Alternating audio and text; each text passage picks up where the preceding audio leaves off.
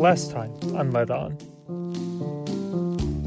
It's really across the lifespan that we're worried about lead. For very small increases of lead, there are a lot of associations, studies that have found the effects of lead are concerning. The purpose of the lead and copper rule sampling program, it is not to try to assess how much lead is in the water that people are drinking. It is trying to assess the effectiveness of the corrosion control program. Evanston is in a high risk area as defined by the Department of Public Health because of its old housing stock. So we do have buildings that were built pre 1978 uh, that perhaps contain lead. If they're using federal money and that money results in minorities being disproportionately impacted, even if that's not the intention, that actually is a violation of the Civil Rights Act of 1964. From the Daily Northwestern, I'm Calum Luciano. And I'm Hina Shrivastava. This is the third episode of Lead On, a podcast about Evanston's biased lead testing practices. This podcast is serialized, so if you like what you hear, you might want to go back and listen from the start. After analyzing nearly 30 years of lead testing in Evanston's water, we found something strange. 60% of all samples came from only two of Evanston's nine wards. These wards, the 6th and 7th, are historically white and wealthy areas in North Evanston. Evanston's historically black 5th ward made up only 1.8% of the sampling pool, despite holding 10% of the city's population. Last episode, we looked at why bias sampling matters, how lead can affect people's health, and what undersampling might mean for communities who are being left out. Over the last few years, the EPA has been working on revising the LCR. The agency published its recommendations for public comment in November 2019 and closed the public comment period in February 2020. The EPA said it would finalize its revisions by the end of this year but has yet to do so. Back in 2014, Tom Neltner, the Chemicals Policy Director of the Environmental Defense Fund, was appointed to the EPA created Lead and Copper Rule Working Group. This group recommended long term revisions to the LCR. And we met over 18 months, usually two day meetings, and dug into the rule and provided the agency with feedback and effectively called for an overhaul of the rule to say everybody needs to be starting to replace lead service lines. It'll take a long time, but you got to start now. In 2015, the group gave the EPA their recommendations. They proposed communities set a goal of replacing all lead lines within 30 years. The EPA rejected this recommendation. Instead, cities will be required to replace the public portion of a lead line only when a resident chooses to replace their private portion of the line. I think they were rushing the rule through to get it out because it still was way overdue. And I think they were worried about the price tag on doing lead service line replacement. But even the water utilities know they need to start that process. Under the new rule, communities will need to replace their lead lines if they test above 10 parts per billion. Any system above that threshold needs to fix their corrosion control treatment. Systems in between 10 and 15 parts per billion have to work with the state to set a plan to replace their lead lines annually, and systems above 15 parts per billion have to replace a minimum of 3% of their lead service lines annually.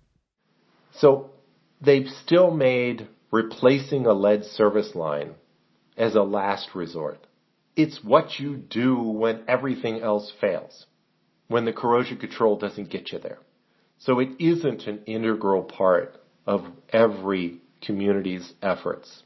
And that was inconsistent with what the National Drinking Water Advisory Committee recommended. We were disappointed that EPA didn't do it. And we called for them to do it now.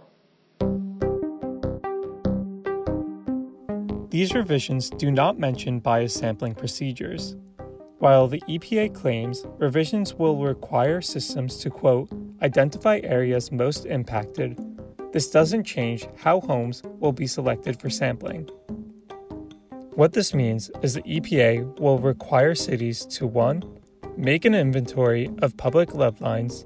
2. Pay attention to houses that test for high lead levels. And 3. Find ways to mitigate the problem. The EPA does, however, require cities to adjust sampling sites to better target homes with higher lead levels. Still, none of this ensures cities will take a diverse sample of communities that are currently being left in the dark.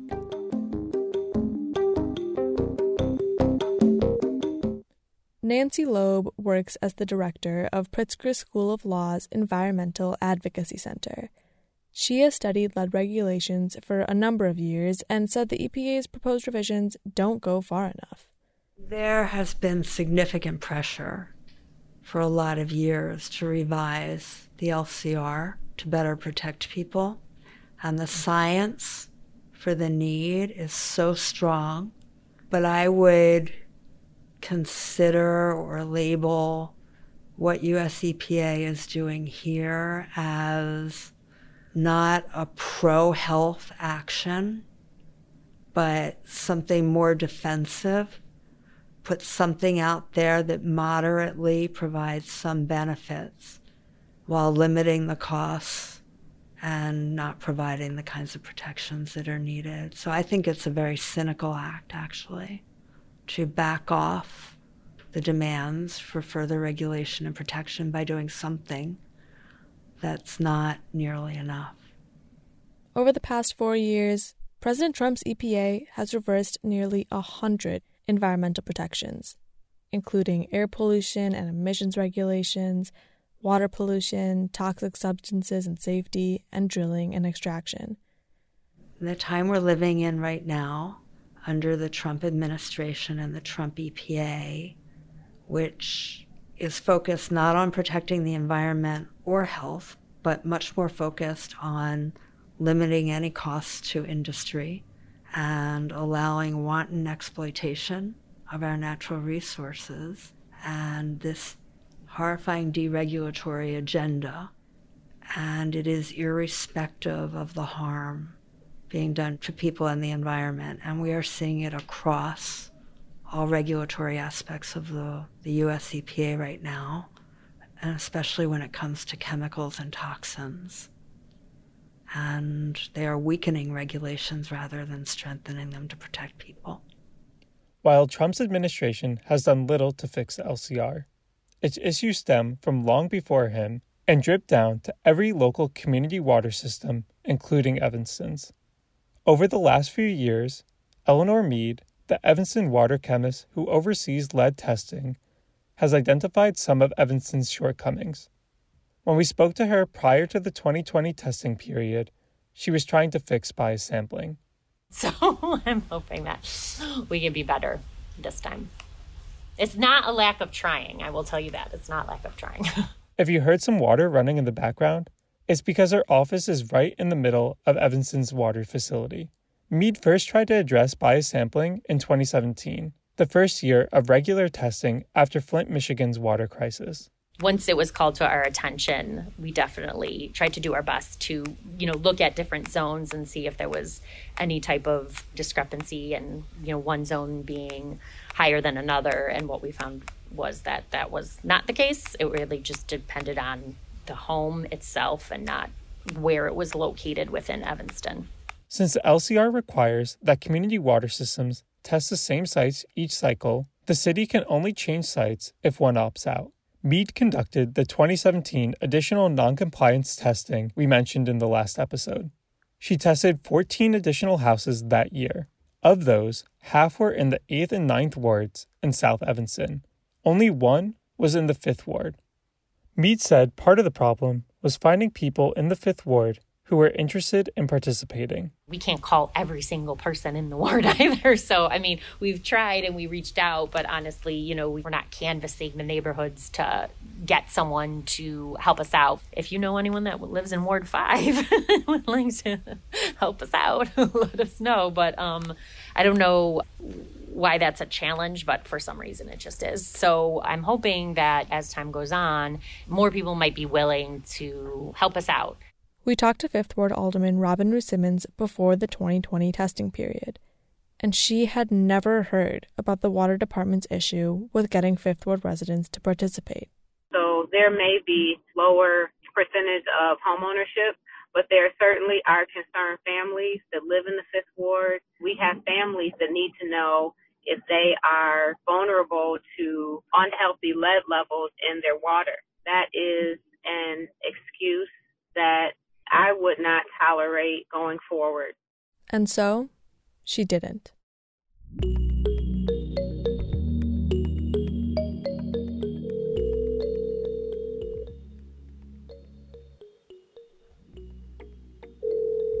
Hello. Hi. Hi. Okay, so we are going to pass a resolution. Thank you for all your advocacy. Wow. That wow, that's crazy. Yeah, yeah. So Um, I, I talked. I didn't want to say anything until I had an answer. Oh, I'm sorry, I'm being loud. I think my daughter's in school. I didn't want to say anything and get you all hyped up until I knew if we could do it or not. But we're gonna pass the resolution. City Council will vote on this resolution at its first meeting in January.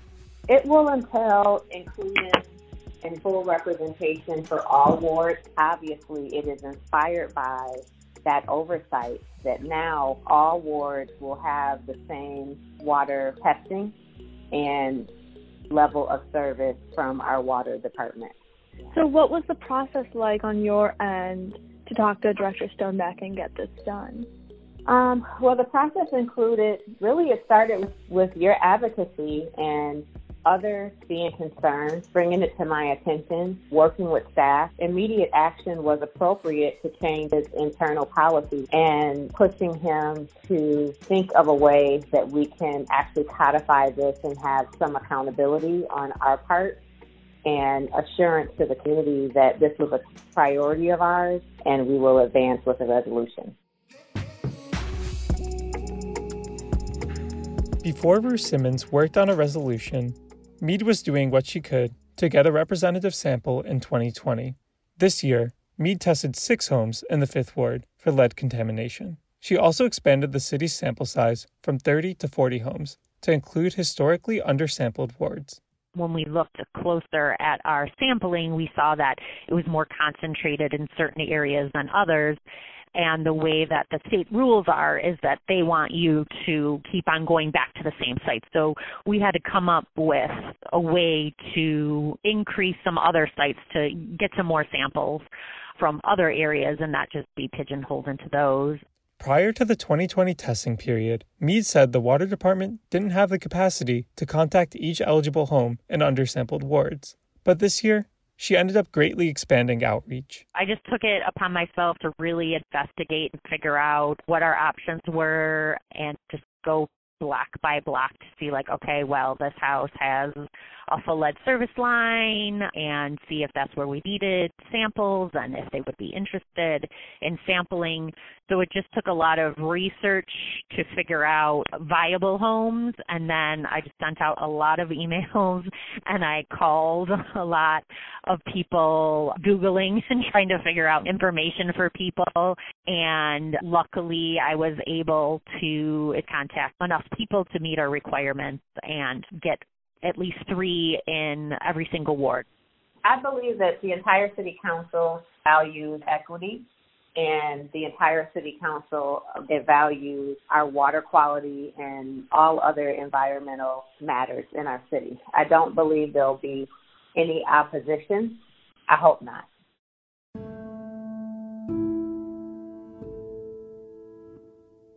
Even though Rue Simmons' resolution will help ensure equitable testing going forward, this issue is not just about lead in water.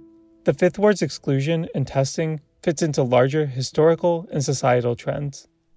The loose LCR sampling requirements impact marginalized communities beyond Evanston. For example, the Chicago Tribune found in 2016 that the city was also only testing water for lead in low risk homes. The majority of testing sites were homes of people who worked for or retired from the Chicago Department of Water Management. The picture that your investigation is starting to uncover seems to me to suggest that here we have a sad but all too predictable pattern of inequality across places, not just in access to public goods, because we should think about access to water testing as a public service. It's literally a public health good.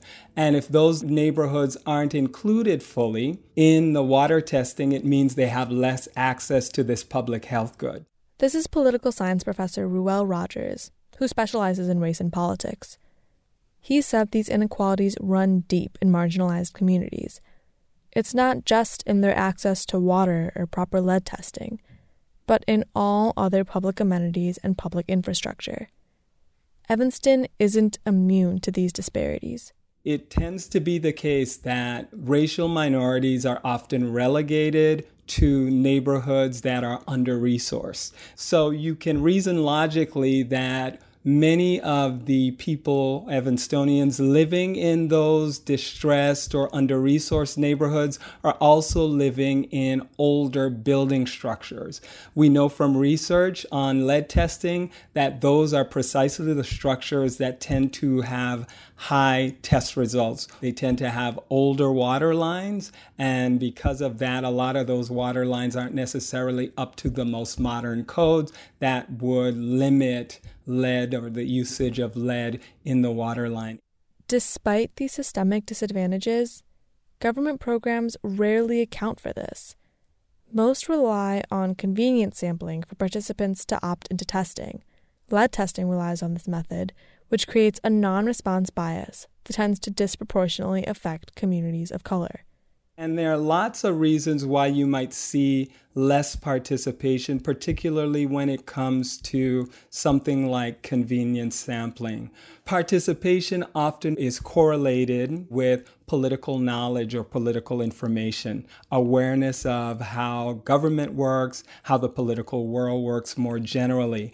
So we know from decades of research that racial minorities, African Americans included, tend to report lower levels of political knowledge and political information. Ipso facto, if they have less information, let's say about something like the availability of water testing, they're less likely to participate in opportunities to get water tested in the building structures where they live. If we don't have the information, then we don't know that the opportunity is there to be tested or to improve our water there is an income disparity, there is a education gap, but there's also an information divide in this city. Even though convenience sampling doesn't create an equitable provision of public policy, government programs commonly use them at every level, leaving marginalized groups heavily underrepresented across the board. As a result, communities of color and low income residents are less confident in the government's ability to respond to their interests and needs when it comes to the provision of public goods, like safe drinking water.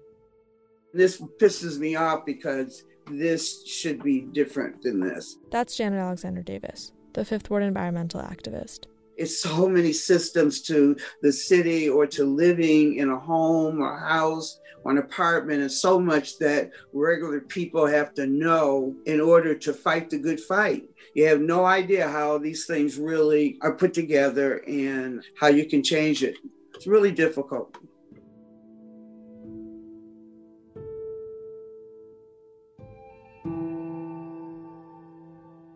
From the Daily Northwestern, I'm Hina Shrivastava. Thanks for listening. This episode was reported and produced by me, Hina Shrivastava, and Callan Luciano. The InFocus editors of The Daily are Gabby Birnbaum and Andrea Bian. The audio editor is Alex Chun. The digital managing editors are Molly Lubers and Jacob O'Hara. The editor in chief is Marissa Martinez. Parts of the story were reported prior to the COVID 19 pandemic.